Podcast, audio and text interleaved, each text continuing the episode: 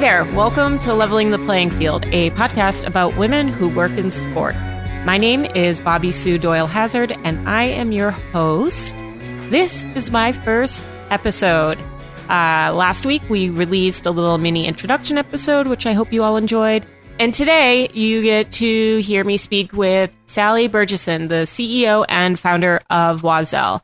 Oiselle is a women's running apparel brand, and Sally is known for making quite the bit of noise in the running world, particularly when it comes to athlete advocacy and her business model when it comes to sponsoring athletes is quite different. So we go through all sorts of different topics. I hope you can follow. I really do. I hope you enjoy it. Before we get into the episode, I do want to say a couple of words about the tragic, disgusting events that occurred in Charlottesville this weekend. I normally would not make a political statement or bring up such a terrible attack on the podcast, as it is not something that y'all are here to listen to. The only reason I am bringing it up, however, is because in the interview, Sally and I do get into a bit about the political climate. We did the interview a few months ago. I wanted to have a few in the bank before I started, so we're not skirting the issue or the events, and we're not ignoring them. We are basically, you're going back in time to a oddly nicer period in time now. I do know that Sally would be in agreement with me, however, when I say that I'm completely disgusted by what occurred and really do hope that we can make some real change going forward. So now that I've said that, I hope you enjoy this interview, and I'm so thankful for all of the support that everyone has given me over the last week as we launched the podcast. Today, I'm so excited.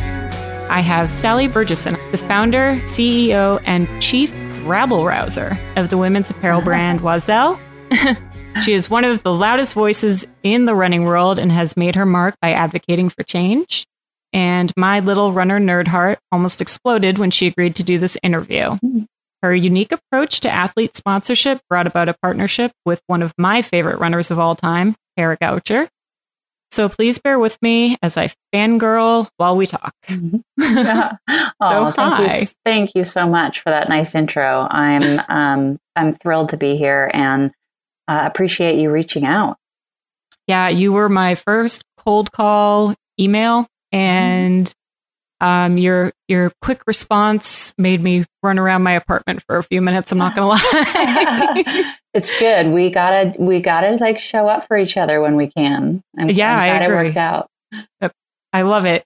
So let's start at what would be a good beginning with you, which is, how did you fall in love with running?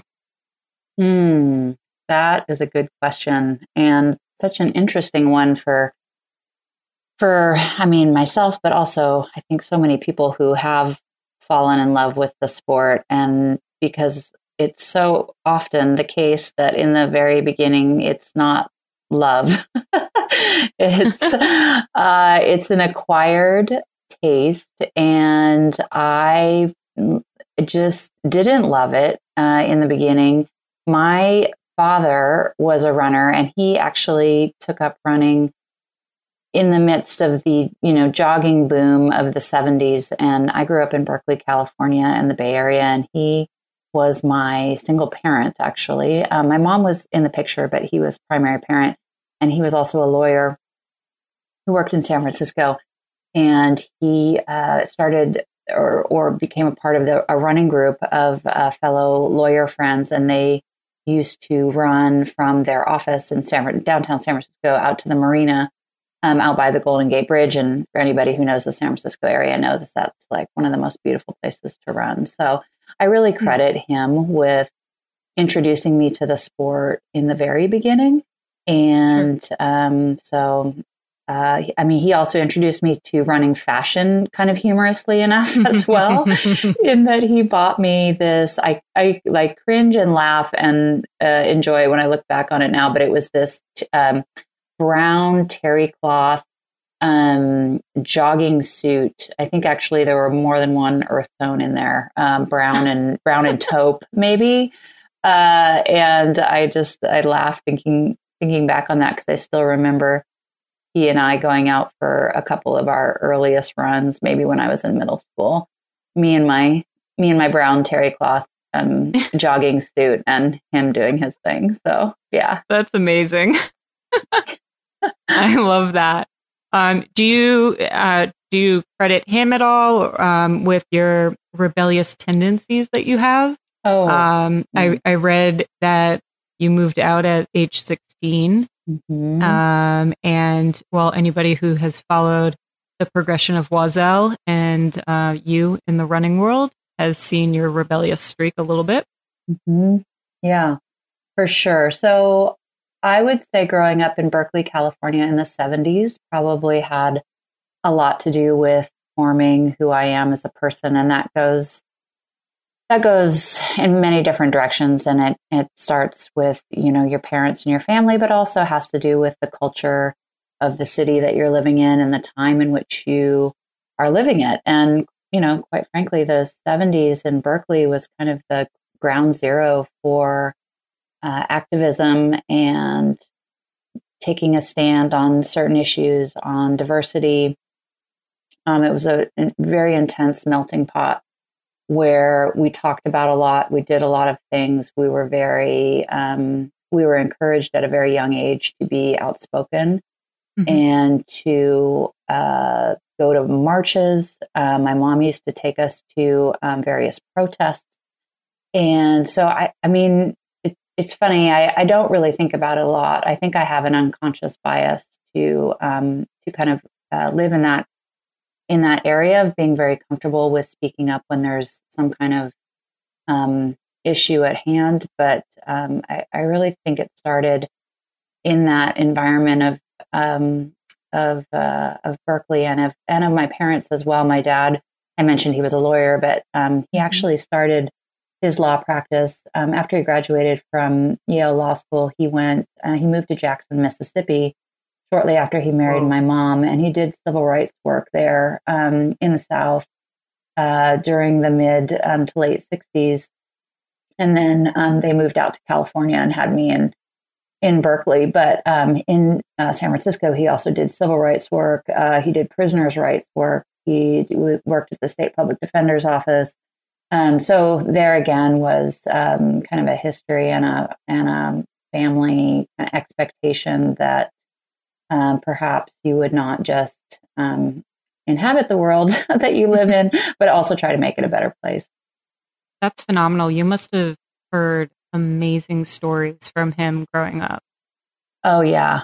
Yeah. He, they actually lived quite near civil rights leader Medgar Evers and knew him. And my brother is actually named, his middle name is Evers. And so... yeah, a lot of stories. So, you know, obviously such an interesting time. And, you know, I have always held the work he's done in high regard. I think it's interesting. He definitely came from not necessarily high privilege, because I think my dad's family was pretty middle class, but he went on to go to Ivy League schools. He went to undergrad at Dartmouth and then Yale Law School. And I think he was one of those people where he saw a lot of his coworkers, his fellow students and graduates go on to do what he used to kind of laugh and call corporate law. Mm-hmm. And he used to tell us that, you know, if we wanted a lot of money, he should have gone and worked for like oil and gas companies and done corporate law. And we never really understood it as a kid. I was just kind of like, well, as a kid, you're like, well, money sounds fun. Right. But he just, you know, he very consciously decided on a different path. And I don't think he ever regretted that. And I, you know, have always admired him for that. Is he still alive? He is.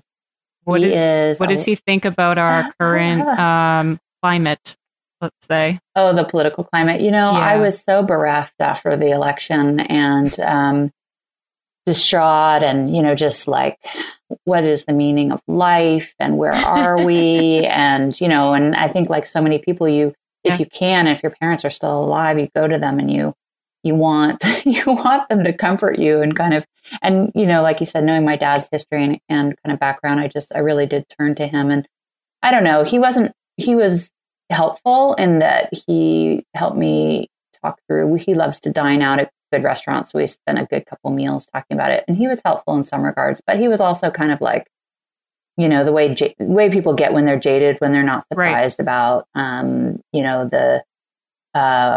how power, wealth, and is distributed and kind of the forces of the world and kind of like, a sort of like a, what did you expect kind of thing. So in that sense, it was like, maybe not as helpful as I wanted him to be, but yeah, that was his reaction.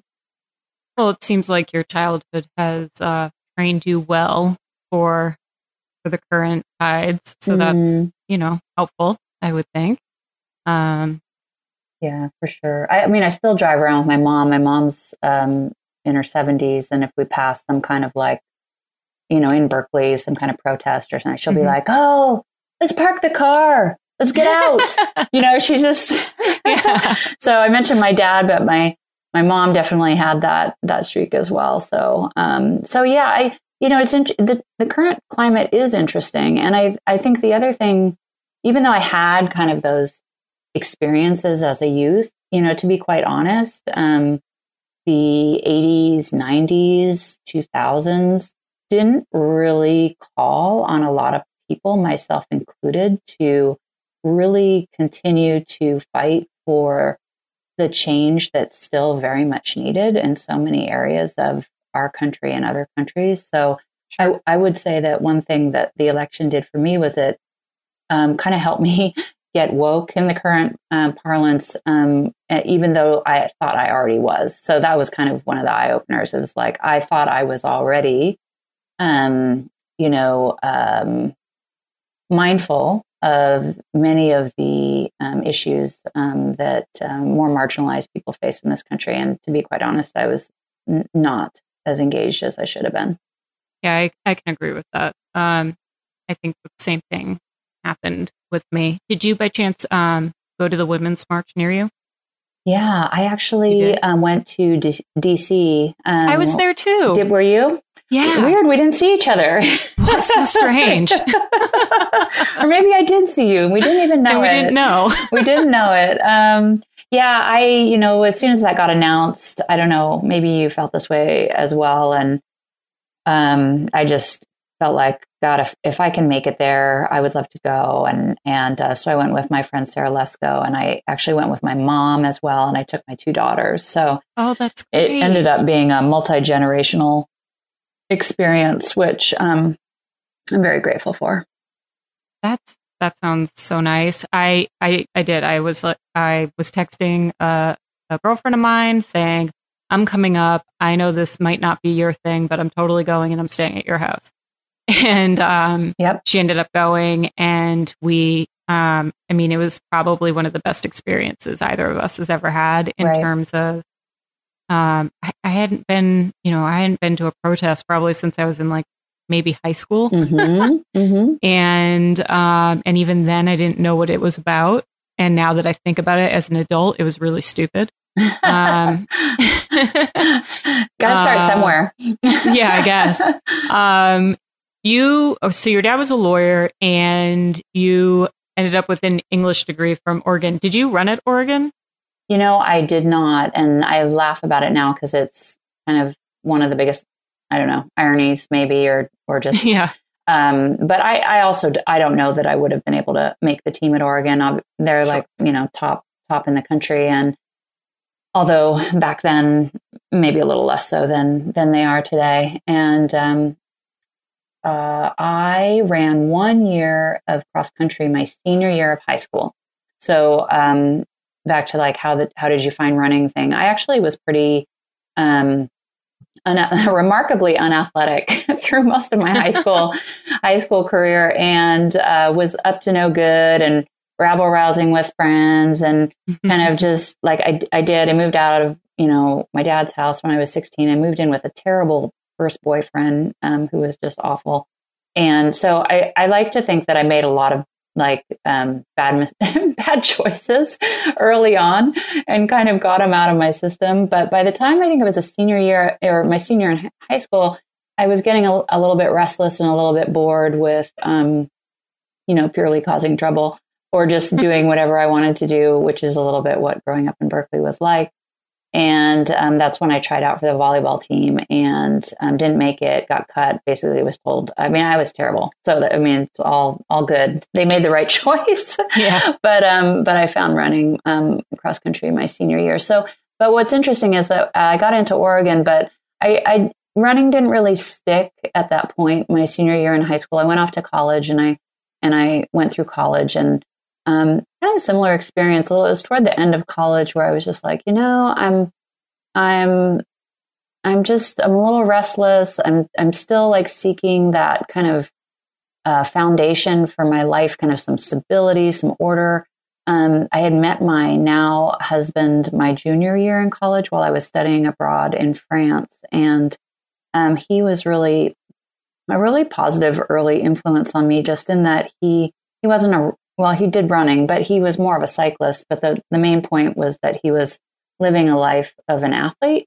Mm-hmm. And he was, in doing so, was living in a way that respected his own body. And he was making time for training. And, you know, and this is when we were over in France, which was actually like nobody was doing that. Like nobody that was on our college exchange program was like as religious about getting his training in as he was. And I just remember like being intrigued by this and like talking to him about it and just being like, huh, so you're like, you know, you're respecting your like time and your body and you're like training and you're leading this whole like athlete lifestyle. And I just remember it, like it kind of caught my attention, and obviously he caught my attention. And, and so it was after that, when I moved back to the States and was finishing it up at Oregon, that I started running in Eugene. Literally just like bought a pair of running shoes and ran around Eugene, mostly wearing like cotton flannel boxers that also doubled as my pajamas, and big, you know, cotton t-shirt, just like, you know, classic, like newbie runner. Yeah. Like I'm just going to like find something that allows my body to move. So yeah, it was pretty organic, but I would say that's really when it stuck. And I really, it started to dawn on me that this was an incredible clarifier, that after I ran, I felt different than I had ever really felt before. Is that what kept you away from becoming a lawyer? Well, damn it. I tried. I gave it a go. I didn't know what I wanted to do with my English degree. I mean, honestly, I would have people say, well, are you going to be a teacher or are you going to be a lawyer? And that really seemed to be like the two options that I would hear the most. And I sort of felt like, I don't know. I don't really feel like I want to do either. Mm-hmm. So after I graduated, I moved to Seattle for love, to be with the husband who was not my husband at the time, my boyfriend. But I knew I didn't want to move back to California. And so he kind of wooed me up here. He was born and raised in Seattle. And I got a first job.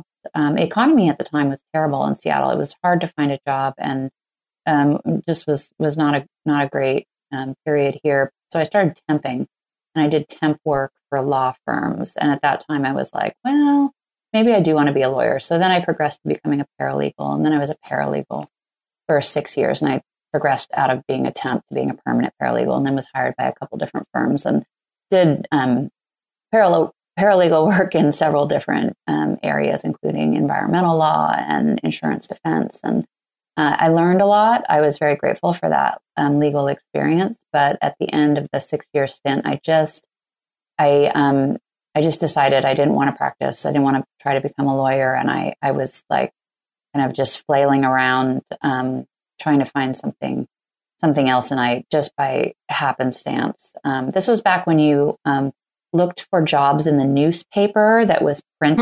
Right. And then you responded to print ads by calling phone numbers. And so anyway, kids these days, they have no idea.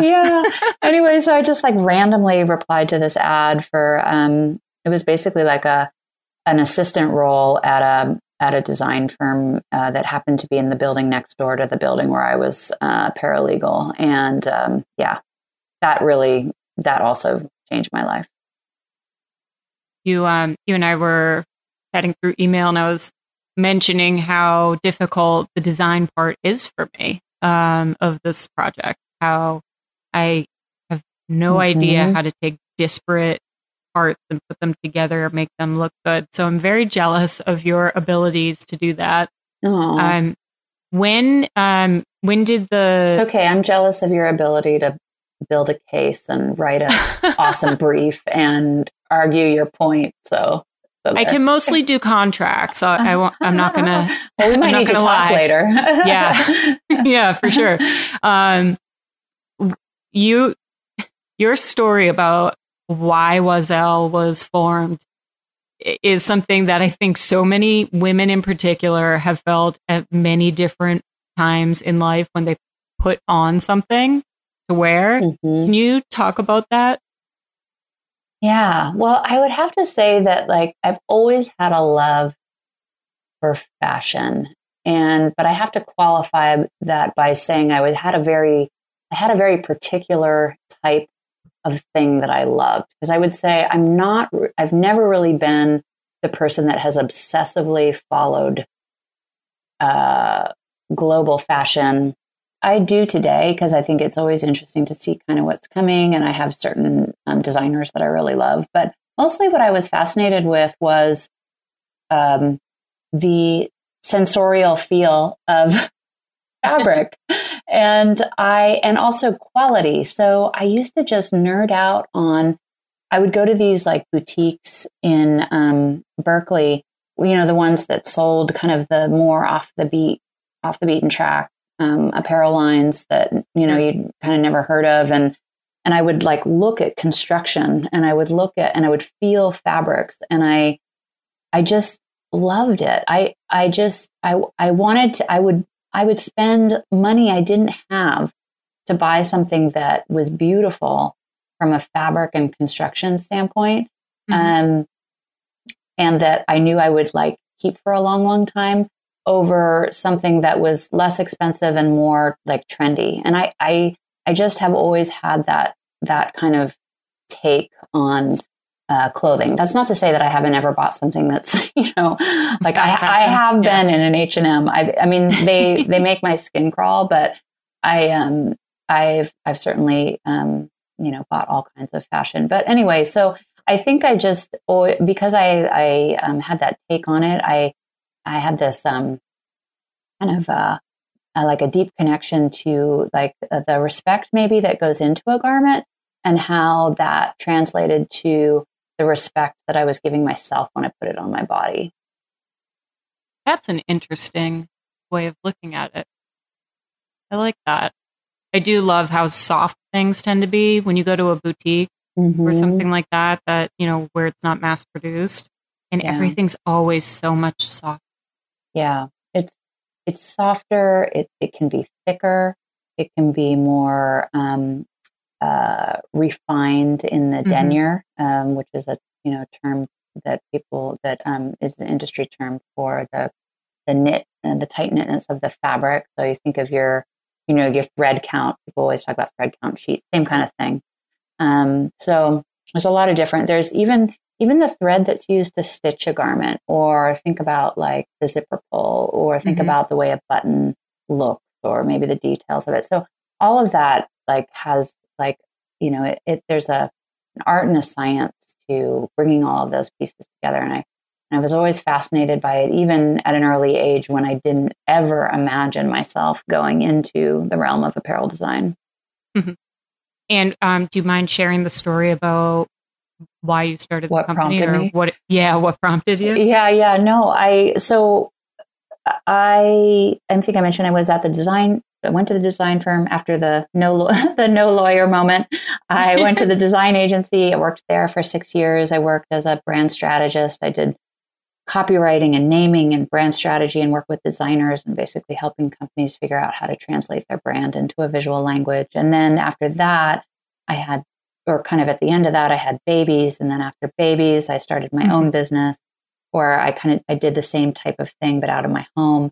And I did that for a good number of years, 6 or 7 years. And then it was during that phase of having my own consulting practice that I had that entrepreneurial moment where you just go looking for something and you can't find it. And then it's stuck in my head and you're just like, why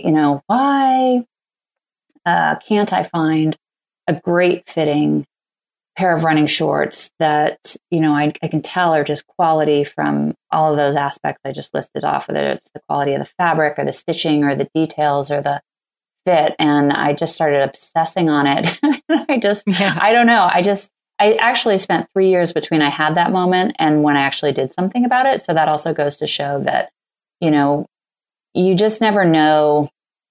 Things germinate in your brain and sometimes they just need to grow there for a while. And I think that can be a healthy stage. I think maybe sometimes people get too obsessively focused on having an idea and then like acting on it right away or it's okay for it to sit there and see if it has enough mojo in your brain for it to want to chase it. Yeah, I understand that. I think I sat on the idea for this podcast for a little while before really digging into what it would mean and learning everything, which has been interesting. And yeah, I agree. Oiselle is a bit of a funny name. Mm-hmm. I know it's a French word for bird, mm-hmm. and you speak a little bit of French. Un petit peu. How did you get to that name? So I actually did naming as a job when I was at the agency. So that's like a crazy little niche, but really perfect for an English major, actually. But I worked at the agency in the late 90s. So it was a .com era and there were just so many businesses being formed. So they were, people were constantly hiring us to come up with new, either a company name or a product name. So my most famous name is Plan B with the emergency contraception product. And then thanks. Which is kind of that could be another like podcast on its own because it's such a funny story, but that one, and then also, named a local bank here and Clover, which is a coffee maker that Starbucks owns now and you see them in their stores. And so I had this naming background because I love words and I love forming new words and my brain's just kind of wired that way. And I knew when I was starting to think about this company that the name was going to be really significant to me. And one of the big things that we talk about in naming consulting is that it's good to consider having a name that's what we call an empty vessel. So The empty vessel is basically a word that maybe doesn't have any inherent meaning just on a surface level, but that you can fill with meaning as you build your brand. So, a good example of that is probably Apple. Apple didn't really, it's maybe hard. I don't remember a time before Apple was a big name, but, in technology, it didn't really have any inherent meaning or associations. So the brand was able to fill it with all of that. Nike's actually another good example, even though it means the goddess of victory, people just didn't really understand what the word meant kind of in and of itself. So I, having, spent a lot of time developing names and thinking about them, I knew that I wanted that type of a name. I didn't want a name that was like fabulouswomen'srunningapparel.com, because that was kind of the trend, in the .com era, pets.com and, carseats.com, et cetera. So, but while I had a love affair with, France and French. And so I knew that. And I also had this belief that kind of a quirky name is almost, it's a good thing. It's, even though it might be awkward, when people see it and they don't know how to pronounce it, it's one of those things where when you do know how to pronounce it, or when you hear somebody say it and then you say it, you're kind of like in the club. And, So I think, someone with a quirky name, I fully support that. Yeah. And so, and, you know, there's other weird names out there too, like, you know, Thule sport racks. So they're the racks that go on cars that carry bikes. It's spelled Thule. So it looks like Thule. Yeah, that's what I thought it was. It's pronounced Thule. So now you're in the Thule club. And so that part of it didn't bother me. And then the other thing is, and you'll appreciate this as being a lawyer, but and the more unique your name, the more ownable it is from a trademark standpoint. Oh, for sure. For sure. That's why big corporations use names like Xerox or, you know, it's a complete gobbledygook, you know, name, letters, words. I'm not a huge fan of that direction because I think it's just, you know, it's been done so much by the tech world and for a consumer brand, it doesn't really have a lot of soul. So that was all the thinking that went into it. And the funny backstory though, is that the common word for bird in French is oiseau. It's OISEAU, which, I mean, talk about like, can I buy a consonant? Right. Even weirder than Oiselle, I think probably more difficult for people to wrap their heads around. But there was a little company in LA called Mon Petit Oiseau, which was a t-shirt company, and they owned Oiseau from a trademark standpoint. So that's when I had like a real sad moment where I was like, oh no, it's not available. And I opened my huge French dictionary that I have left over from my husband and I. He actually studied more French than I did. And I was kind of looking at Oiseau in the dictionary and kind of scrolling down. And then that's when I spotted Oiselle. And that's also when it dawned on me, that oiseau is a masculine word, as in French, you know, all words are either masculine or feminine. And that Oiselle was the, specifically, it's the antiquated version for female bird. That's when a tiny light bulb went off and then grew into a bigger light bulb. I think naming is weird in that, and I always tell this to people that are going through the process, that it's very hard to love a name when you haven't yet owned it. Sure. Kind of like naming a baby or something, like it kind of this moment of like, well, I think you're Fred, but you know, then Fred becomes Fred, you know, and they're all like, of course it's Fred. Anyway, so. Hey, I got it. It makes sense. Yeah. That's funny. Did you have a particular draw towards birds previously? Yeah, it's funny. Yes and no. I can't say that up until that point, I had spent a life obsessing about birds. I'm not a birder. I love birds, and the association was quite clear in my mind why I wanted bird in the first place, even in a different language, was because for me running was that feeling of flight and freedom that I couldn't get, you know, anywhere else, and was that thing that changed my life, you know, when I started doing it for real at the end of college. And I really wanted to bring that association into the brand. But having said that, I had no idea it would take the wings, literally, pun intended, that it has in so many different directions, whether it's our office being called the Nest or our community and team members calling each other birds, or, you know, going into flight, or so I didn't really anticipate it becoming as fully developed as it is now, but I'm incredibly grateful that it has. Yeah, there are so many hashtag worthy things that come from it that I've seen on social media. It's, you know, it's been really cool to watch. And I think I think I saw you all for the first time probably at a Boston expo. Mm-hmm.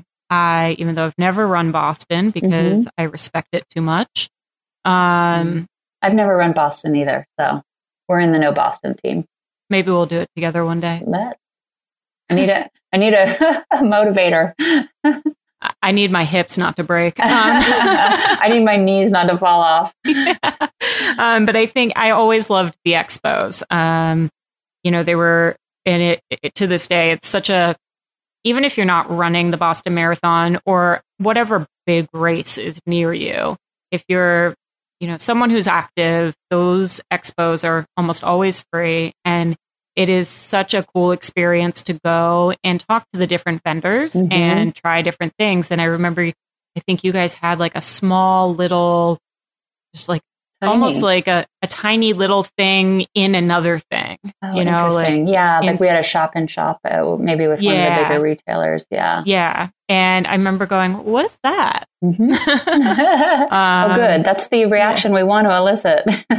Well, you know, you hear all the other names, right? Mm-hmm. There are these really giant companies that take up space in the running world. Mm-hmm. And when you see some of the smaller ones, at least for me, I'm always a little like, what's that? Right. You know, and that might be my own little rebellion where I didn't want to wear certain shoes. I wanted to wear, I don't know, New Balance. You know, when I was in high school, New Balance was still kind of a new thing. And you know, that type of deal. So yeah, I think it's interesting that you say that because I you know, I did that myself and I see that in other people that in your journey as a runner, as you transform from being not a runner to a very new runner to just a new runner to a less than new, you know, and to a more experienced runner. I think people they kind of start on the fringes with maybe the, like you said, the most, you know, widely available or least expensive or, you know, product brand names. And then as they,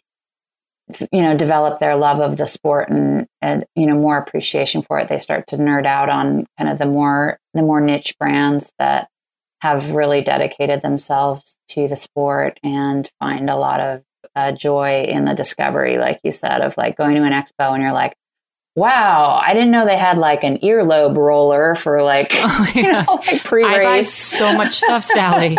Like I remember, Oh gosh. It was the year of the bombing. I went that weekend to the expo. So I remember getting a lot of text messages because I had posted pictures of myself at the expo. And some people in the fringes of my life don't realize that I love expos and can't run a marathon to save my life at this point. And they were worried, which was really sweet. But yeah, I bought so much stuff. I mean, the sparkly soul bands, because I love those. Mm-hmm. The earbuds, because those are great. Like, I think I went every other, you know, vendor and bought something. I bought sunglasses that I broke 2 days later. Mm-hmm. You know, I have a problem at expos. It's fun times. The soul of Oiselle is this manifesto that y'all wrote. Mm-hmm.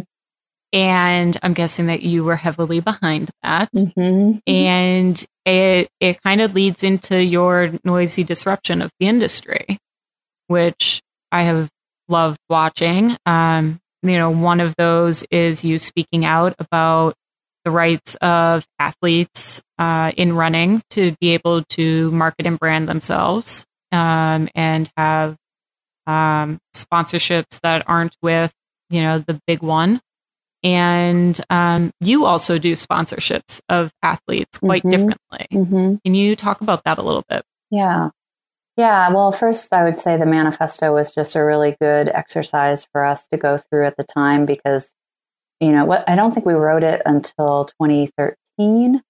And it was like a point in the organizational development where we felt we were getting enough traction and enough interest from people that wanted to be, you know, part of the brand or, you know, wear the singlet or be on the team or, you know, whatever kind of level of affiliation. And we just noticed that there was a need to put forth really kind of what we stood for so that there wasn't any confusion around kind of our reason for being and how we viewed the sport and how we wanted to be a team that was welcoming to all women of all types and all ages and all faces. And so even though we have these elite athletes as well. So we knew that it was a more complicated story than had been around it, you know, and when we started doing what we were doing, it's like the,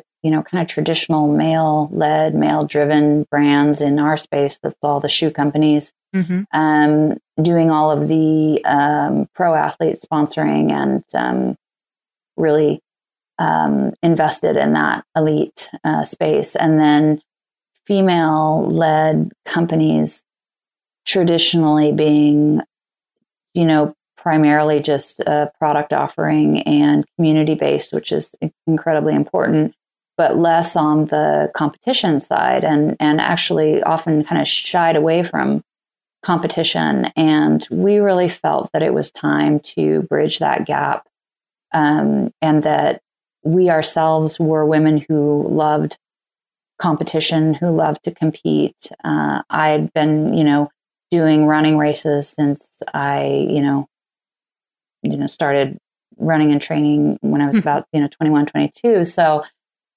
that was a big, it felt like just the natural next step for us. And I had no, again, kind of along with the bird thing, I had no idea kind of what we were getting into, by entering this space. And to be quite honest, I thought that I would find that it was more mature and developed and better supportive of female athletes than it was. Right. And for those listening who don't really know much about the typical deals, the runners will get paid based on, or they may be docked pay, I guess, based mm-hmm. on how many races they run and mm-hmm. how elite they're considered. Mm-hmm. Is that the case? Right. So a typical pro contract, as they have been offered, for the last 20 years, is that it's written to reward you for several different things. It could be a national ranking. So USA Track and Field every year comes out with their rankings of pro U.S. athletes. It could have to do with the number of elite races that you've run in a single year. And it could have to do with how well you've placed in specific races, or it could have to do with whether or not you make a world's or Olympic team.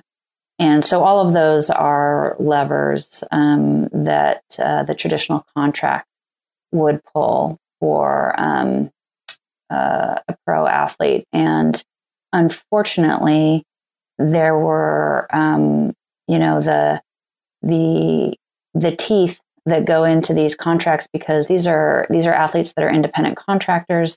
They're not employees of any of these companies. And unfortunately, as an independent contractor, you have none of the rights that you do as an employee to protect yourself from some of these abusive practices. And that can be everything from withholding pay completely. Potentially you're paid quarterly. If you're injured that first quarter, you actually just don't get paid. There have also been instances of retroactive reductions, which means that if you were paid, you will now be asked to return money that you've been paid. Right. There is the injury aspect of it too. And then there's also pregnancy for women. So particularly for women athletes and professional women athletes, right? These are women who have dedicated their life to this profession, and then suddenly they're forced to kind of view their bigger life through this prism of, well, if I get pregnant, that's going to be deemed an injury based on my contract, and I'm not going to get paid. And that actually happened to Kara Goucher during the height of her popularity. And, so once you get in there and you start hearing some of these stories firsthand and you start talking to some of these athletes, it was, to be honest, it was pretty appalling.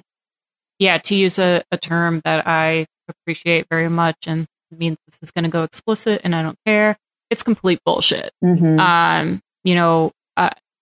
How a brand couldn't see marketability in a pregnant woman is unbelievable to me. Well, unfortunately, they saw the marketability in it, and Kara herself was very marketable while she was pregnant and continued to play that role at the same time that she was docked. So, I mean, it's it's crazy. I mean, it's just, it's unfathomable to consider the asks that were given to her and the what was happening behind the scenes. And I, you know, once I learned what I learned, I wanted to just do as much as possible to share. Sorry for that, folks. No problem. Zoom, zoom. Yeah. So it's just, there's just so much more that needs to be done. But a big thing is like the athletes have to ask for more. And I mean, I know it's not unique to track and field, but the trend and kind of the pattern that happens is that young, talented athletes are coming out of, you know, wherever they're coming out of, whether it's, you know, universities or, you know, even the occasional case of the, you know, coming out of high school and going pro. And they don't really have, there's no union for track and field athletes. Right. And the agents are often compromised by their relationships with the big brands. So they're often doing things that are not in the best interest of the athlete, even though the athlete has turned to them to help advocate for their rights and needs. And I've seen that happen again and again as well for various athletes. Does USTAF require agents to have any sort of credentialing? There is some credentialing for being an agent. I don't know that it's incredibly difficult. Thorough. I don't know. I don't even know if they perform like a criminal background check or what. But it's a big problem, and we. There's just so much to do there. But ultimately, the athletes are going to have to advocate for their rights and their needs. Sure. And so the way that you have put these sponsorship agreements together with the athletes, at least I know with Kara and Lauren, they're more like partnerships, correct? Mm-hmm. They are. They're more like partnerships, and they are, they're multifaceted. They're more like it's more like a salaried employee relationship than it is, independent contractor. The issue is that because we are a small company, we can't do as many as we'd like to do. And right.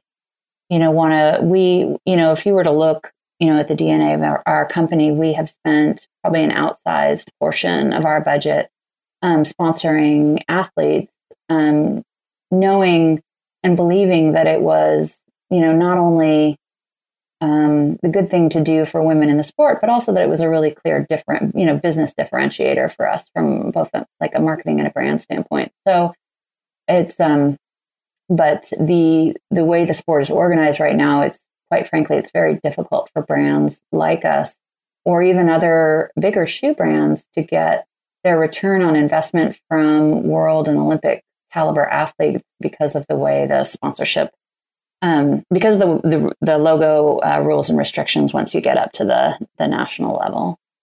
Right. And I know that late last year, in particular, you had commented to a couple of outlets that you were considering legal action regarding the puppy. Oh yeah, little angry man. There he is. Regarding the Ted Stevens Act and Rule 40, where do you stand with that now? Mm-hmm. Yeah, we had some great discussions with our legal team here, including former Attorney General for Washington State, about the Ted Stevens Act and about what and how the USOC is organized and how the USATF organized. And it really does start with the Ted Stevens Act. And basically the conclusion that the lawyers came to was that the Ted Stevens Act was ripe for reform. And that, that is something that if we got the right coalition of the willing, if you will, right. Of organizations that wanted to push for change there, that was probably a good potential route. I would say that I currently see more potential for change in that direction even though it probably involves Congress and et cetera, than I do in advocating for change up from the bottom up through the USATF, because as far as I can tell, the USATF has zero interest in changing the current dynamics around sponsorship, visibility, and basically helping athletes make a better living through better sponsorship visibility. One of my favorite stories that I read that I think made me fall in love with you just a little bit, mm-hmm. you know, not to get too weird, mm-hmm. Is the story about when one of your athletes, you know, was on the podium and you were just so annoyed because she and all of her other competitors were wearing the one brand, but none of them were sponsored by that brand. And so you kind of took things into your own hands. Yeah. You know, a little civil disobedience can go a long way. And, you know, getting back to the Berkeley roots, you know, I mean, people talk a lot about activism, you know, now it's trendy and it's current and et cetera. But, you know, sometimes people forget that, you know, activism actually typically involves breaking some kind of rule. And so I think unless you're willing to do something that's a little bit on the edge, you know, it may not move the needle. And I, you know, that moment of, you know, basically reflecting to the world what was kind of actually going on underneath that world's team was just an opportunity to highlight what I was just talking about, which is that we have a professional athlete ecosystem in which, you know, the top 5% of the athletes in the U.S. get these big deals, and that's great for them. However, there's, you know, probably 200 other athletes right around them that, you know, could potentially be just as good, but that are like, you know, fighting over, you know, $15,000 a year contracts. And the reason why those contracts are so low is because, again, there is no brand visibility for the smaller players that have decided that they want to invest in track and field, because not to get, you know, too complicated, but essentially what happens is if you're running for Oiselle, but you make an Olympic team or you make a world's team, you will no longer be able to thank Oiselle, wear Oiselle, acknowledge Oiselle. So right. If you think about it, the moment that we've, you know, been working towards, been building towards in sponsoring this athlete, the very moment that we've been investing in is now no longer ours to share with that athlete. And so, I mean, ask any business person, what is the return for Oiselle or any other business interested in investing in track and field if they don't get any visibility? And this issue is actually, you know, so crucial to me that I worked closely with Lauren Fleshman when she presented her proposal to the USATF board over a year ago now to basically make room on the national team jersey for a secondary logo. So it's fine to have the national team be sponsored by a brand like Nike, but in most cases, Nike is giving these athletes that run for other brands nothing. They're giving them nothing, and they are basically taking the moment that they have on the national stage and using it for their own marketing and own brand purposes. And the athlete gets nothing, and the sponsor that's been sponsoring that athlete gets nothing. So it's a pretty significant problem that Lauren actually created a proposal for to the board that, as far as I can tell, has just been stonewalled. Well, and one of the problems, you know, really underlying all of this is the revenue sharing mm-hmm. from the USTAF down, right? Mm-hmm. So in other professional sports. And from the Olympics. And I mean, yeah. Yeah. I mean, the Olympics is probably like the worst example of revenue sharing, like in sports, period. Like it probably makes NC2A look like, you know, ping pong league. Right. But what is it, between like 12 and 24% go to track and field athletes, whereas in other sports, it's closer to 45%? Yeah. That I read. Yeah. That sounds about right. I don't have that stat right in front of me, but yeah, it's like, I think it was last year was the first year that a somewhat of a revenue sharing plan got put in place by the USATF. And it was basically like, if you made the Olympic team, I think you got $10,000.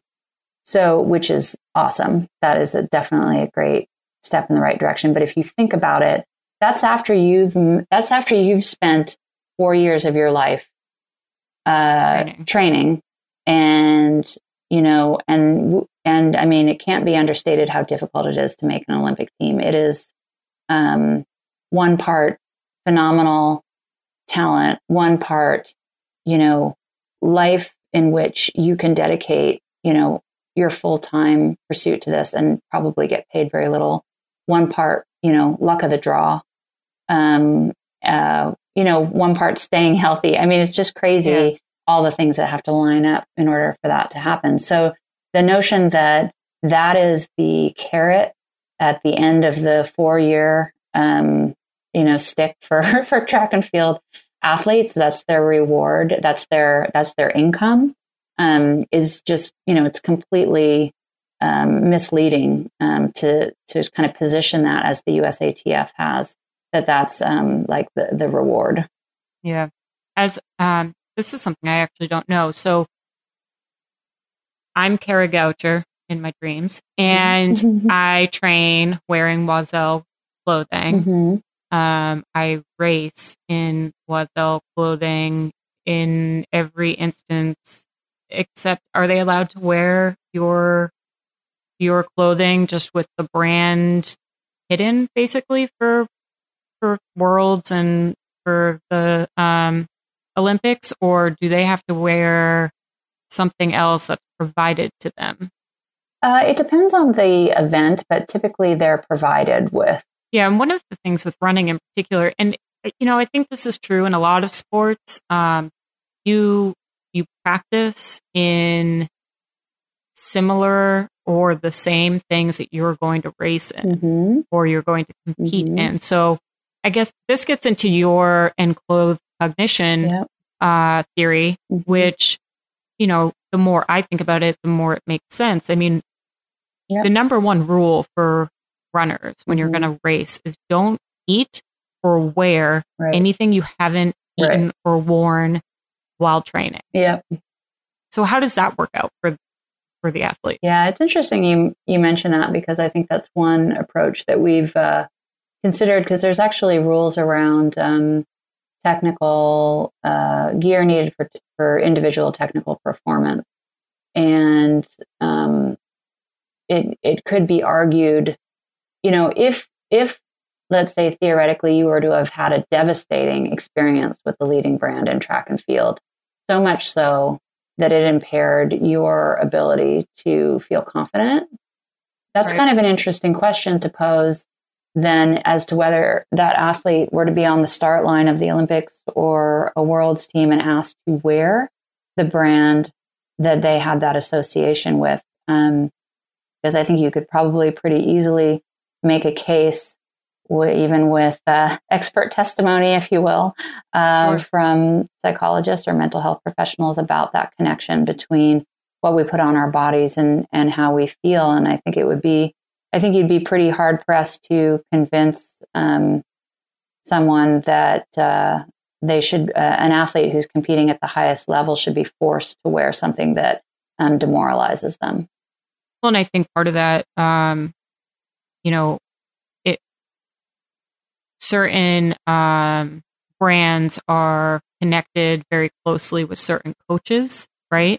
So if that relationship was not great, then you're going to have that connection in your mind, right? And and then I can absolutely see how that would be problematic. And I mean, a lot of us have read about Kara's experiences and how, you know, that situation was a really unhealthy situation for her. Yeah, yeah, for sure. You know, I mean, it's her story, and I'm not here to tell it, but you know, the contract, you know, stuff that I alluded to, as well as, you know, what's you know, coming out more and more in the news every day about Alberto Salazar and basically how he coaches his athletes and the expectations he has around their willingness to basically be a drug, beta test for various, even if they're not banned, prescription medications that he has some inkling might improve their performance. So I think if you were to have been a young athlete, to have lived through that experience as it's been articulated in the media lately, these young athletes who, essentially feel that they can't say no, they don't have an alternative. Their career is on the line.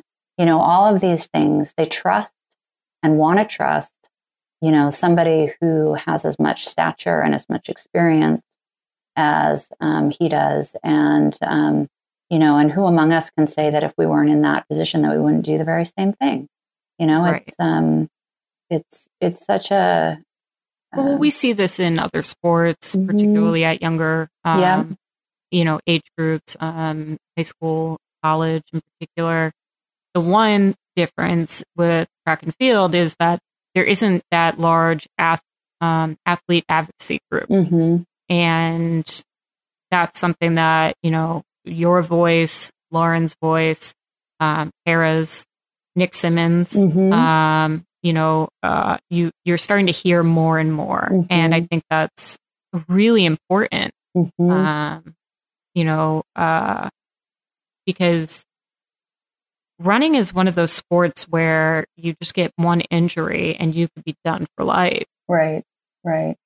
Yeah, no, it is. It's so, and when you're riding it and you're in it and things are going well, that's all you want and need. And, to think, even to have an expectation that an athlete in that position is going to step out of themselves and be like, I should do what's like in the best interest of the greater good of the sport. It's just like, right. It's not realistic. And it's, I don't think anybody who says that if they were in their shoes and that it would be easy to do the same thing, that would not be truthful.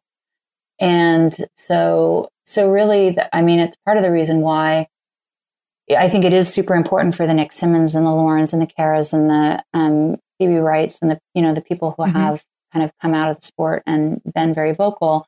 It's really important for those voices to be out there, because the young bucks coming up need to hear that stuff, even if they don't heed the warning or even if they don't act right away. Like with Boris Berean, the stuff that happened with his contract leading up to the Olympics, and athletes just need to know that they can and should ask for better contract terms, and not to view it as this like desperation of like, I just have to say yes because I may not get another chance. When you enter into a contract with a brand, that is when you have the leverage to make sure that what you have is a humane contract and is one that honors the amount of passion and work that you're going to put into your career and your sport.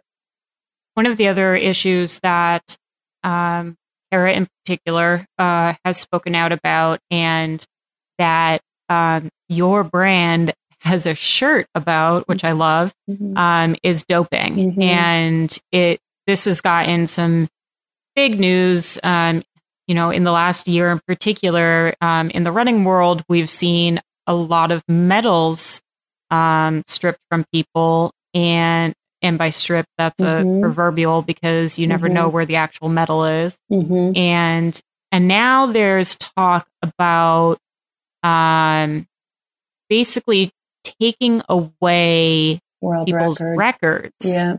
Right. So is it Joan Benoit's mm-hmm. would be taken away? Is that correct? I know Paula Radcliffe. Okay, Paula's. I'm not sure. I haven't read up on all the records that would be at risk, though. Obviously, potentially all of them, or most of them. And I don't know. That seems it seems like extreme, incredibly unfair to those athletes who did achieve their records the right way. Right. And, you know, I don't know. I don't, you know, I the thing is there's just no, there's no easy answers to any of these, right. these problems, because so many records have been set, you know, in questionable times. And, you know, whether it's the, you know, the doping that was so prevalent in the 80s and 90s. And, you know, and by the way, no country is free of guilt in the doping game. No. You know, the U.S. and athletes that ran for the U.S. Have been just as guilty.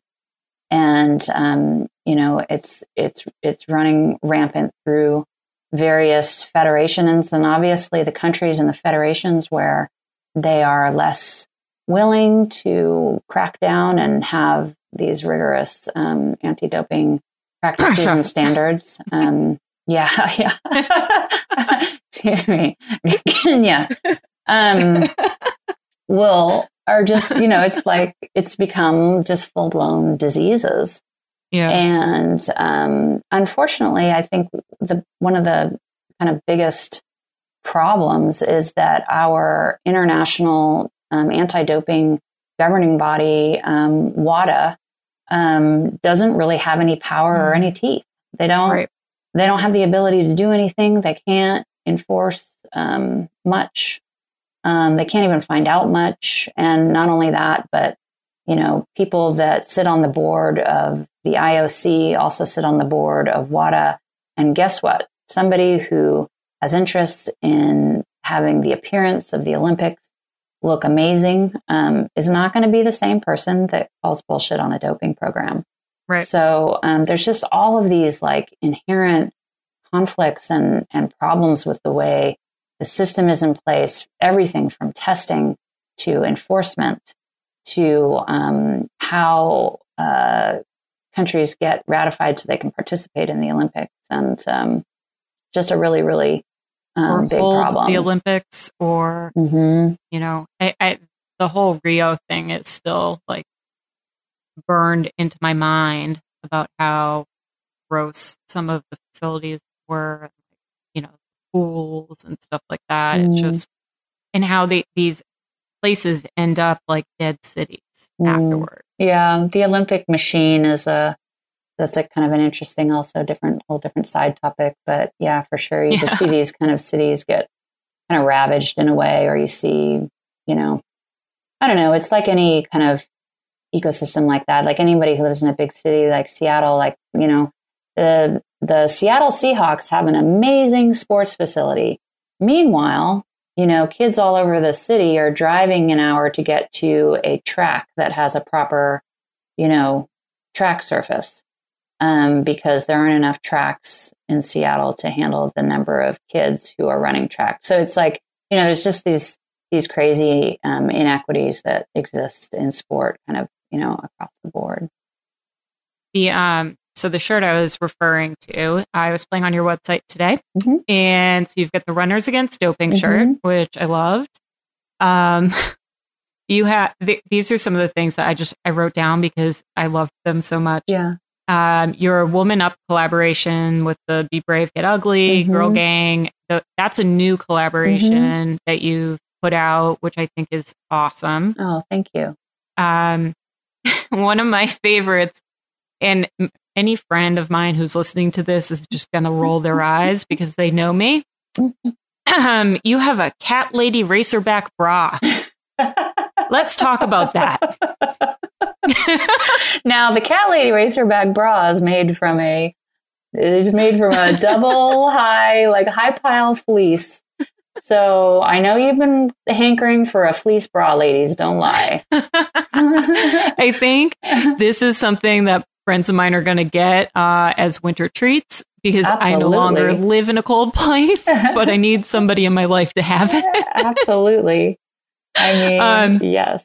And then, you know, the cutest thing that I saw, and I knew you did this because I think I had seen you had a wedding dress, a running wedding dress, right? Yep. And you also have these bridesmaids dresses. So it's such a cute idea.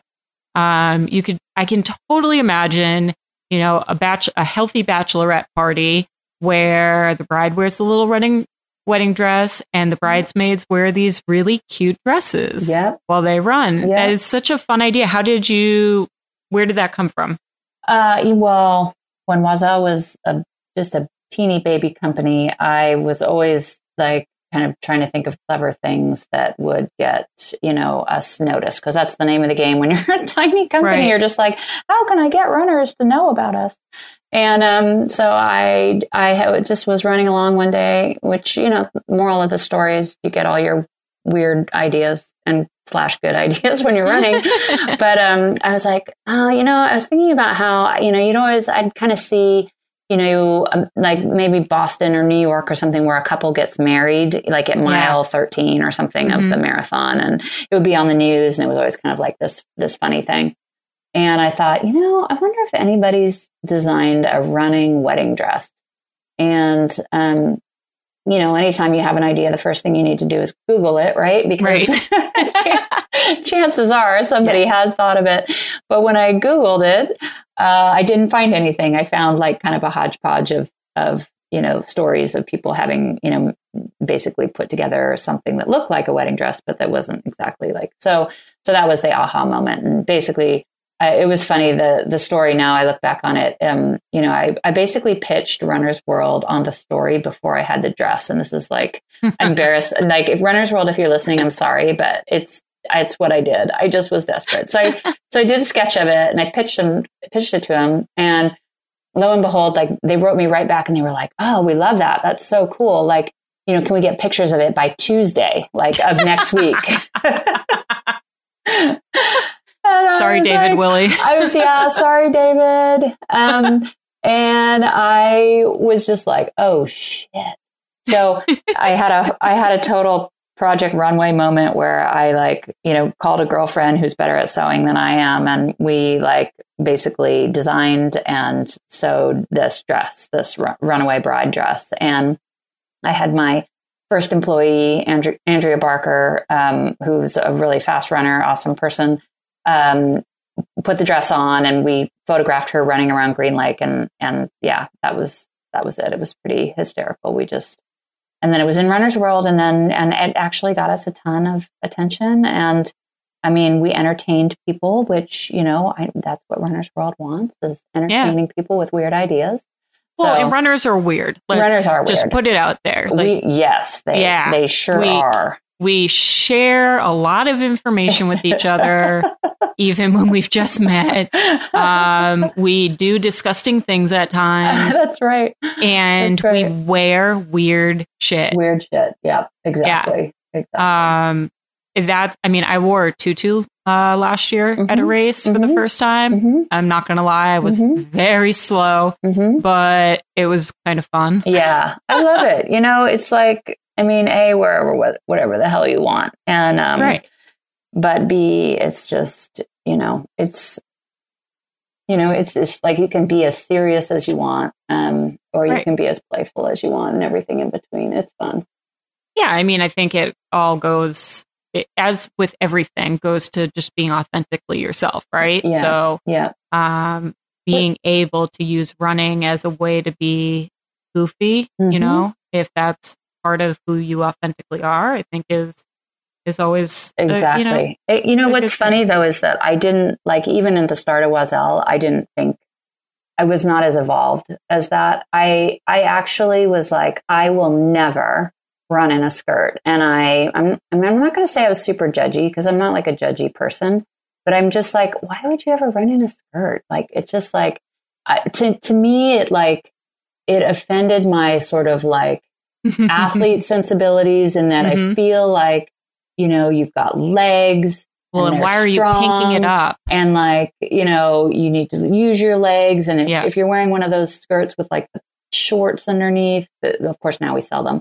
And then you have the other piece of fabric over it that, but that's been kind of part of the beauty of my journey with Oiselle is I've gotten to know so many amazing women athletes, and I learned why the skirt is popular, and it's for a lot of different reasons. I'm not saying this is the only reason, but a lot of women love the fact that they have the spandex shorts underneath and that they don't chafe. But then the skirt provides kind of like you know, a layer of coverage over that. So you're not, I mean, because, you know, spandex shorts aren't always the go-to thing that you're like, oh yeah, that's what I want to run around in. I mean, not everybody can wear the little booty shorts that, you know, not everyone feels comfortable in. Or like that, the little brief they race in. Oh my gosh. The buns. Yeah, the buns. Oh yeah. We did not have those in high school, and I think they do now. And I, you know, I'm always like, oh dear God, I cannot imagine. Yeah. Yeah. How that would have gone. Sun's out, buns out. So, So anyway, I just, you know, I just appreciate women of all, you know, all the walks and all the runs. And what they like to wear. And I really try to, from Oiselle's perspective, approach it as a designer from the standpoint of listening and serving, you know, without it hopefully sounding too weird, but I feel like I serve women. Yeah, no, I think that's a good way to phrase it. You know, you're providing something that women need, and not just the products, but this community. You know, you guys have done a really good job of having your brand also become a community within itself. And so that's been fun to watch happen as well. Oh, it's the best part of what we do. And to be honest, it's why I started running. So it's very, I mean, before Oiselle was my running friends. And so, and I know how that changed my life. Yeah. And Oiselle doesn't have to be a part of anybody's running group. However, if it happens to facilitate people connecting with each other through running, then I like job done. It makes me so happy. Yeah, I agree. I mean, and I've learned, you know, for me in the past few years, I was the same way. I'd be like, a skirt? What am I? Mm-hmm. Why do I have to be too girly? Mm-hmm. You know, and then I put a tutu on. But I've done that a lot in my life. And, you know, I've done it with certain types of exercise, yoga. Right. The hell is that? Yep. Like I remember, and I will say that I, in my life, have been very judgmental, and it's something I work on, but it still pops its ugly head every once in a while. So I can appreciate that, you know, and I used to think I didn't need women friends. Mm-hmm. You know, I was always a boys girl, and that it was fine. And, you know, I didn't need a group of women friends. And I find the older I get, you know, and the more focused on myself I am in terms of my self-care and stuff like that, the more I realize that I do. And that's part of the reason for doing this podcast is selfishly, I get to talk to amazing people like you, who I found out we have a lot in common aside from our wit and brown hair. You and I both love to sleep more than pretty much anything else. Oh, yeah. Yeah. Sleeping is like my favorite thing. Well, you know, it's really good for you. It's I know. It's taken me a while to learn that it may actually be my like life gift. Sure. Yeah. It's the ability to sleep, because everything else, you know, you regenerate through sleep, and you maintain healthy energy levels and thinking capacity and everything. So, and I always had sleep problems, like falling asleep, up until within the last maybe year and a half. And but I could always sleep forever. Like once I fell asleep, I could sleep forever. But it was the falling asleep. And through some work, I've gotten that. What's your sweet spot? How many hours? Well, I mean, 8 is great. Like. You know, that's plenty. I could probably sleep more if I've had like a really busy, stressful week and I get a chance to sleep longer. But, you know, I think 8 is a good number. And I, you know, I think it's also one of those things when you're an athlete, you really enjoy sleep because it is the recovery part, and, you know, you're exerting yourself, a lot through the day because you're combining not only your sport, but, probably what you're doing in your life. And, if you're in the relationships in your life, whether or not you're a parent or not. So I just, I think healthy sleep is super important. And of course, you know, it's really it, you know, we're blessed. We can. A lot of people aren't in that right. position and struggle with it. And, you know, I like, you know, I'll say probably like 10 years ago, I went through a period where I started to take Ambien occasionally mm-hmm. because it was that like, it was like working at night and you would get like kind of wired yep. and then I couldn't turn my brain off. And then, yep. and then by the time I did fall asleep, I was like exhausted when I had to get up and yep. couldn't get enough sleep. So I started taking Ambien and I know it's really common among people. And I, you know, I started taking it like once a month and then it started to creep up and to the point where I was using it more often than I realized was good for me.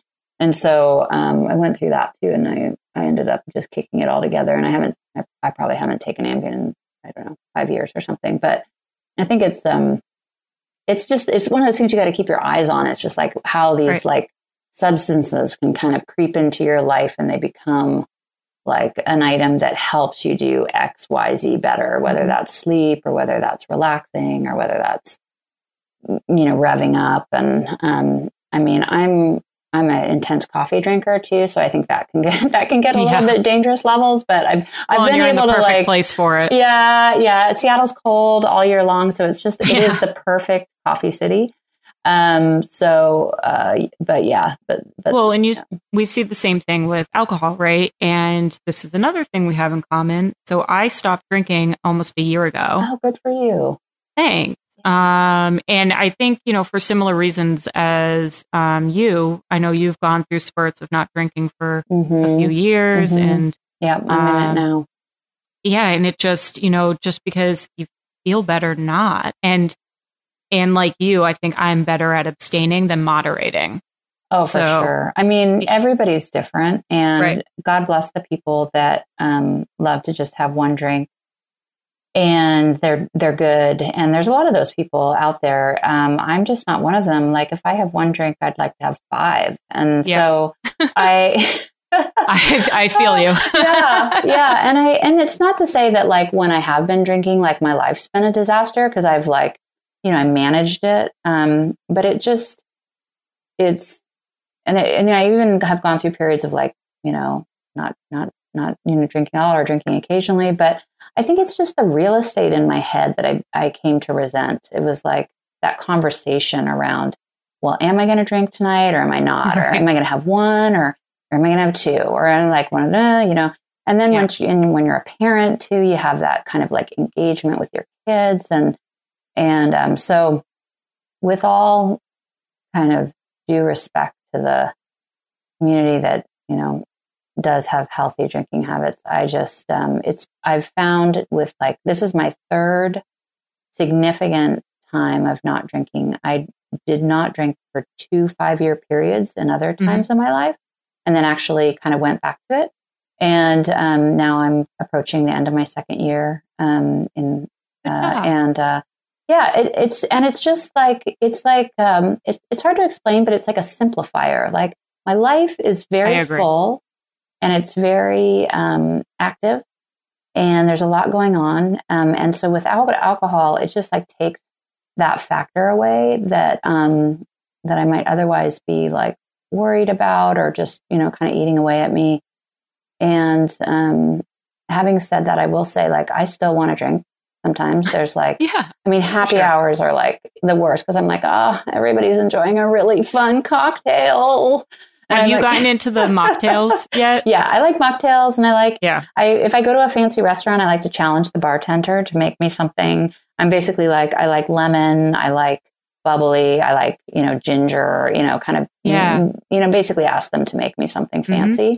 Mm-hmm. Yeah. So, and for me, you know, part of the stopping was just my anxiety really just wasn't doing well the next day. Mm-hmm. Yeah. And I found that I enjoy waking up the next day much more, mm-hmm. you know, and yeah, you're right. You know, it doesn't cloud up my head, you know, and I don't have all those mini arguments inside. Yeah. I mean, take the top 5, like hungover moments you ever had and just like feel a sense of gratitude that you never have to wake up hungover again. Yeah, and like that alone is like that alone might get me to the rest of my life of sobriety.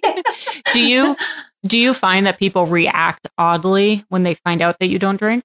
You know, it's an awkward topic just because it's such a popular social lubricant in our culture. And I mean, more sure. than that, it's I would venture to say it's a bit of a cultural disease because we have this very stringent, like, sort of approach around, like, drugs and the negativity of drugs. But we kind of, like, don't acknowledge the fact that we have a very, like, probably the most, like, dangerous, you know, social drug that's legally available anywhere you turn. But what I try to do, which I've become somewhat comfortable with now, is just to, you know, I certainly don't bring it up frequently, but I try to bring it up naturally, like, oh, I just don't drink, or, you know, since I quit drinking, or right. I don't even drink, however, or, and the reason why I do that is not to, like, toot my horn, because I don't really care. You know, I don't care whether people know if I drink or I don't drink, what they think about it, or, like, any of that. It's more that I have this theory that there are actually a lot of people out in the world that are suffering with alcohol, and that they don't know what to do about it. And that even the idea of a life without alcohol might seem, much as it did to me before I quit, sort of like a graveyard of dead hopes, right? Like, just right. this, like, oh my God, like, a life without alcohol, that just seems so sad. It's so sad. And so, like, so boring, and, like, what are you going to do for fun? And, you know, and I mean, those are very real questions that I completely, like, empathize with, and I've felt them myself. But I mentioned that I don't drink because I want to at least communicate on some level that you can have a really happy life without alcohol. And if you are suffering, there's help for you. And there's other people who you may not even are aware of, who are clean and sober, and that are, you know, if you ever want to have a feel good moment, you go to a AA meeting and talk to people that have either recovered or who are living great lives. That's not to mean that their lives are free of problems or, you know, any of that, but just, like, making it happen and doing, you know, things that fulfill them in more meaningful ways than, you know, getting sloshed, or, you know, kind of going from alcohol infused event to alcohol infused event. So yeah, I don't feel awkward at all talking about it. So I try to, like, mention it naturally as much as possible.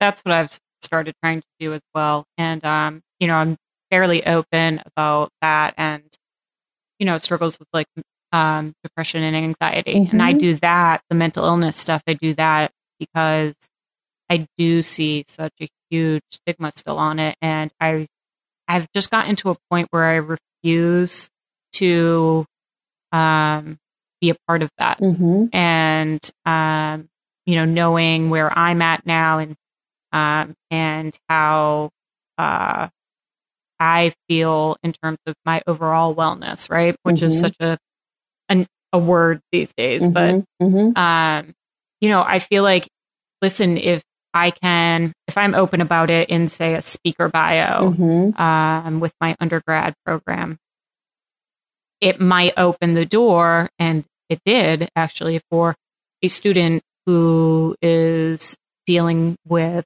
depression or anxiety to reach out. And, you know, I would rather them get help now, you know, when they're 23, 25, 28, than have it take until they're 35. You know, there's so much there that could have been. And I think the same with the drinking. And it's funny, you don't realize how many people don't drink until you stop drinking. You know, but then you also don't realize how many things have drinking involved until you stop drinking. It's so true. It's everywhere. Yeah. Okay. So before we wrap up, I do want to give you a chance to talk about a couple of these programs that you guys have going on at Oiselle. You've got your Girls on Track program, which is, you are donating sports bras to girls in middle school and high school. Is that correct?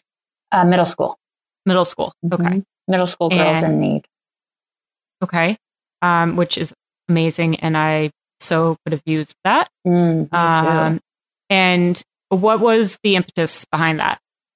Yeah, just quickly, Girls on Track, or the Got Bras came out of, I mean, partly our evolution as a women's product company, but also research that was released last year out of the UK, where they did a significant bit of research on middle school girls and how and the reasoning behind whether or not they decide to stay involved in sports. And a big reason why girls step away from sports or being active in general is because they feel self-conscious or awkward about their changing bodies.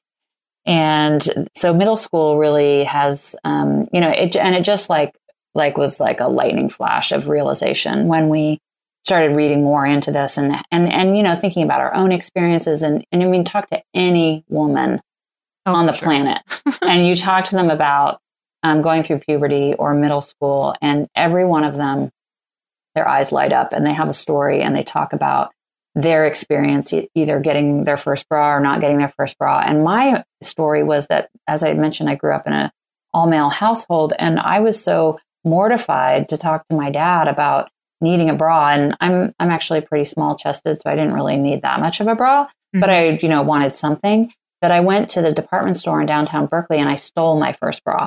So I actually decided that it would be easier to commit a crime than to talk to my dad. So once we kind of started thinking more on that, we were like, wow, what are we uniquely positioned to do? And Oiselle is uniquely positioned to not only make product for middle school girls along the lines of a first bra, but also uniquely positioned to talk to girls about their changing bodies and about how all bodies are normal, all breasts are normal.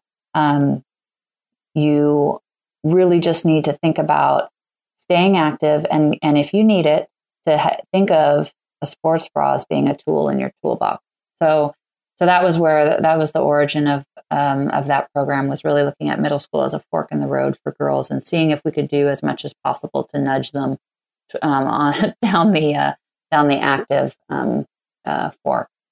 No, that's fantastic. I mean, you see girls who used to be active to stop, and part of it's it's not, boys don't like girls who are, and then part of it is that awkwardness, with the body. And some of us, it takes until we turn 30 for us to get that awkward body stage in, but regardless, when it happens, yeah, it is. I mean, you almost don't even know how to utilize your body when it changes. And I think it's a great program that y'all are doing. I got really excited when I saw you guys post it, because it's such a smart, intuitive program and lines up so well with your brand.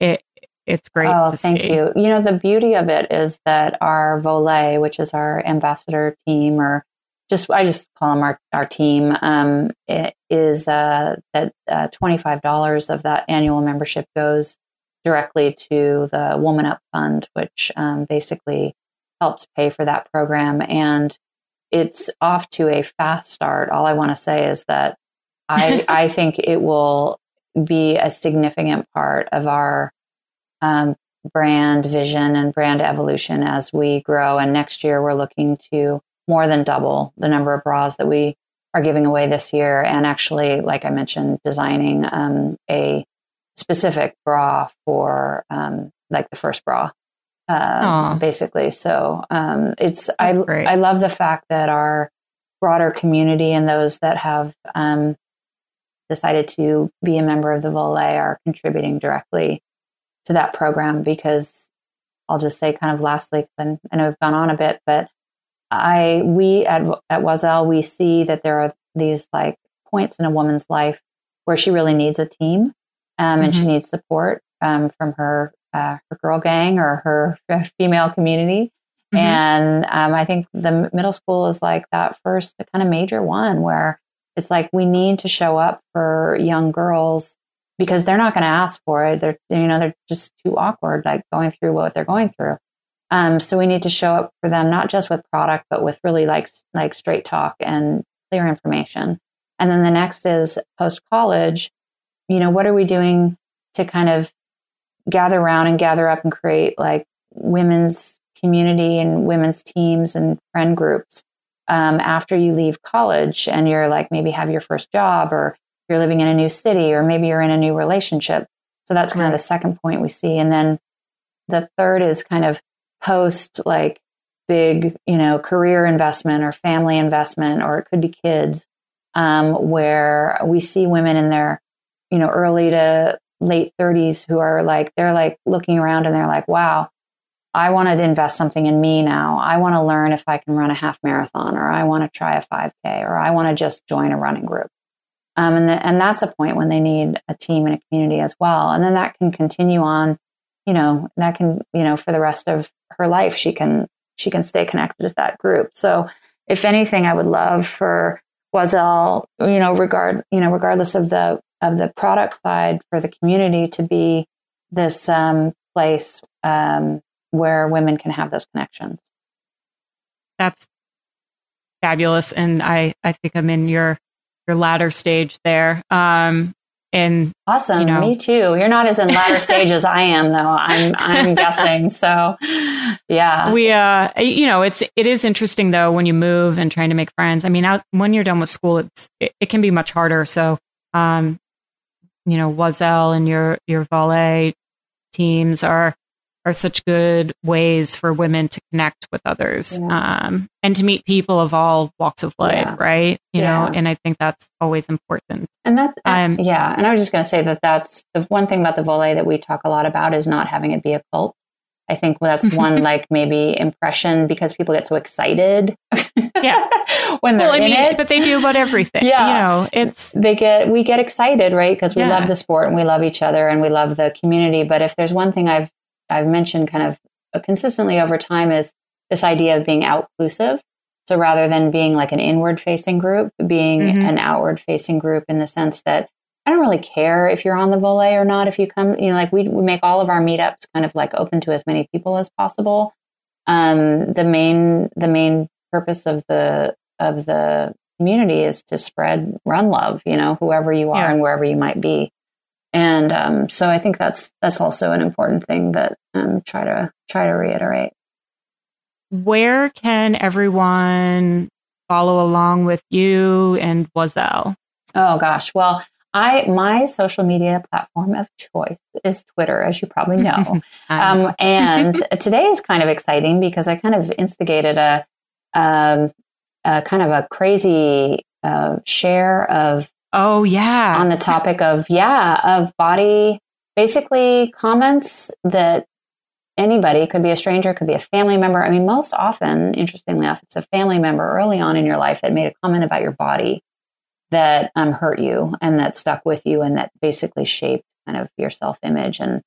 And I think there's like so many women who have experienced that. And I've just gotten a flood of, you know, basically people sharing, and the hashtag we're using, I'm using is they said, hashtag they said, or hashtag she replied. But Twitter is mine, but also at Oiselle, basically on Instagram, on Twitter, on... and what's your Twitter handle? My Twitter handle is at @Oiselle_Sally. Perfect. And follow her, everyone listening, because I do, and it cracks me up. My they said is, and I didn't tweet it earlier because I was playing around with some of the tech stuff with this, but is I got asked constantly when I was in high school if I was anorexic. Oh, nice. Like on a constant basis, yeah. Because you were on the leaner side, or? I was very thin and very straight. Mm-hmm. So I had zero curve to my body. Mm-hmm.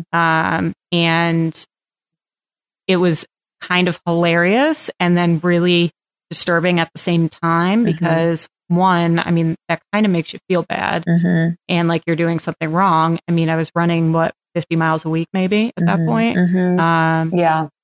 But then hilarious because, you know, we'd have a free run and my sister and I would run to Burger King and eat a burger or five and then run back. So the amount of food that we were eating was kind of ridiculous. And I don't know, it just was one of those odd things that people always said to both of us. Yeah, no, there's just so much, right? I mean, people just need in general more like self-awareness and self-control about what the things that they say. And I think that they're, hopefully with more discussion around, how harmful it can be. Lauren Fleshman wrote an amazing letter to her younger self recently that was on Mile Splits. It's just like, people just need to, because they don't know that. I think that harm is not typically intended unless somebody's like calling you a name or something, but it's just more awareness about the effects that comments can have, especially on young girls and young women. And finally, for everyone listening, do you have any asks for my listeners that I hope to have?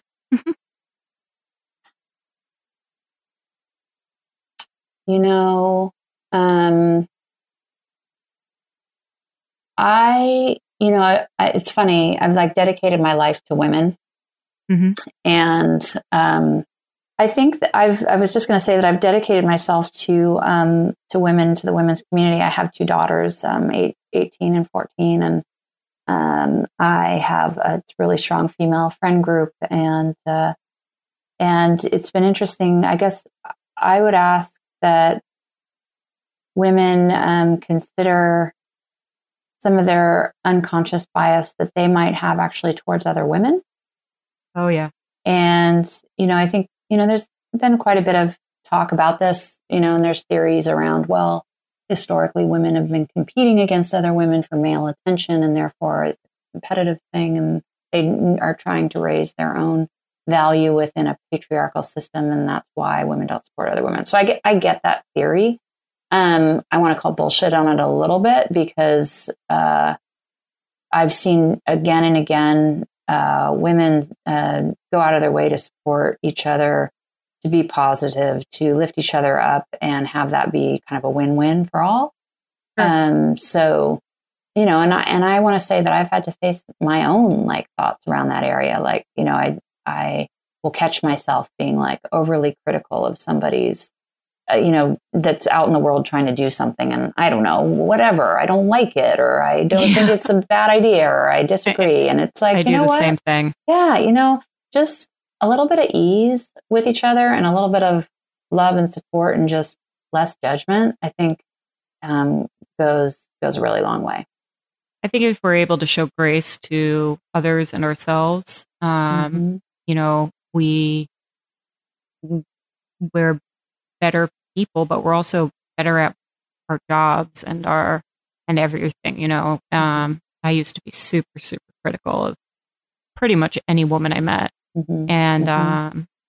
And it's within, the last, like I said, few years where I'm realizing how more and more I've been shaped by these really strong, amazing women in my life, and how I want to help do the same for others. And, mm-hmm. I think, and this is a story I'm sure I'll tell time and time again, but I think the Women's March changed me. Mm-hmm. And also so did meeting this little 10-year-old feminist who's amazing in the fall. I'll tell you that story another time, but it just made it like the way that I can give back is by trying to push and get more women involved in sports, whether it be participating in sports or whether it be in business. And, that's part of the whole point of this podcast is having a resource for young women and women in their careers to listen to the stories of other women and to see each other as multidimensional humans, as opposed to our competition in life. Mm-hmm. Yeah, absolutely. Amen to that, sister.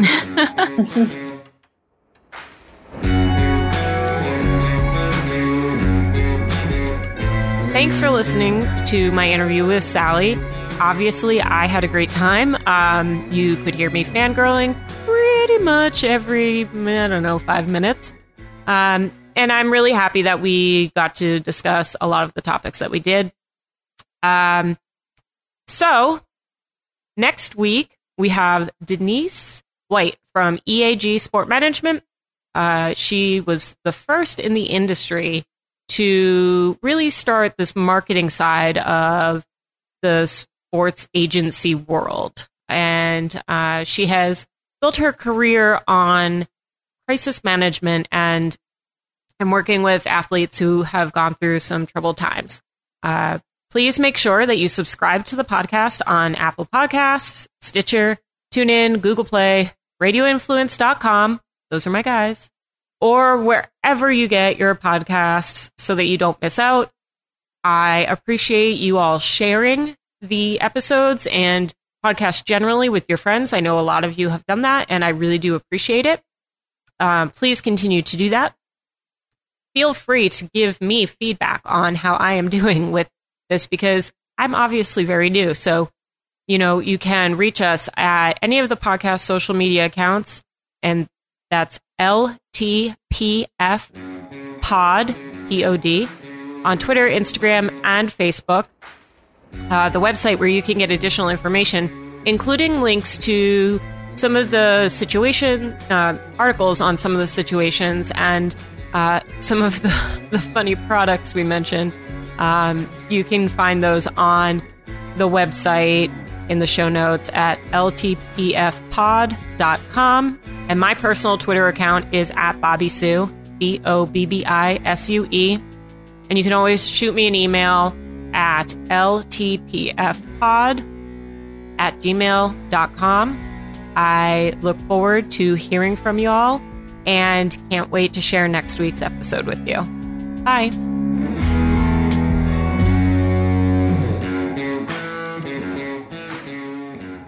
Radio Influence brings you the absolute best in digital audio broadcasting. We've got something for everyone. Sports personalities like the fabulous Sports Babe, Rich Herrera, and former Major League Baseball manager Kevin Kennedy as they take you inside the dugout. We'll take you inside the world of MMA with the MMA Report with Jason Floyd, the MMA Insiders, and the Valor Hour with Tim Loy and Casey Oxedine. Or you could find yourself sitting ringside with wrestling ring announcer David Penzer. TV law enforcement analyst and former police officer Vincent Hill breaks down this week's biggest crime stories and takes you beyond the badge. Chef Brian Duffy from TV's Bar Rescue shares his crazy life on the road with Duffified Live. And Scott Ledger will always make you think with some dangerous conversation.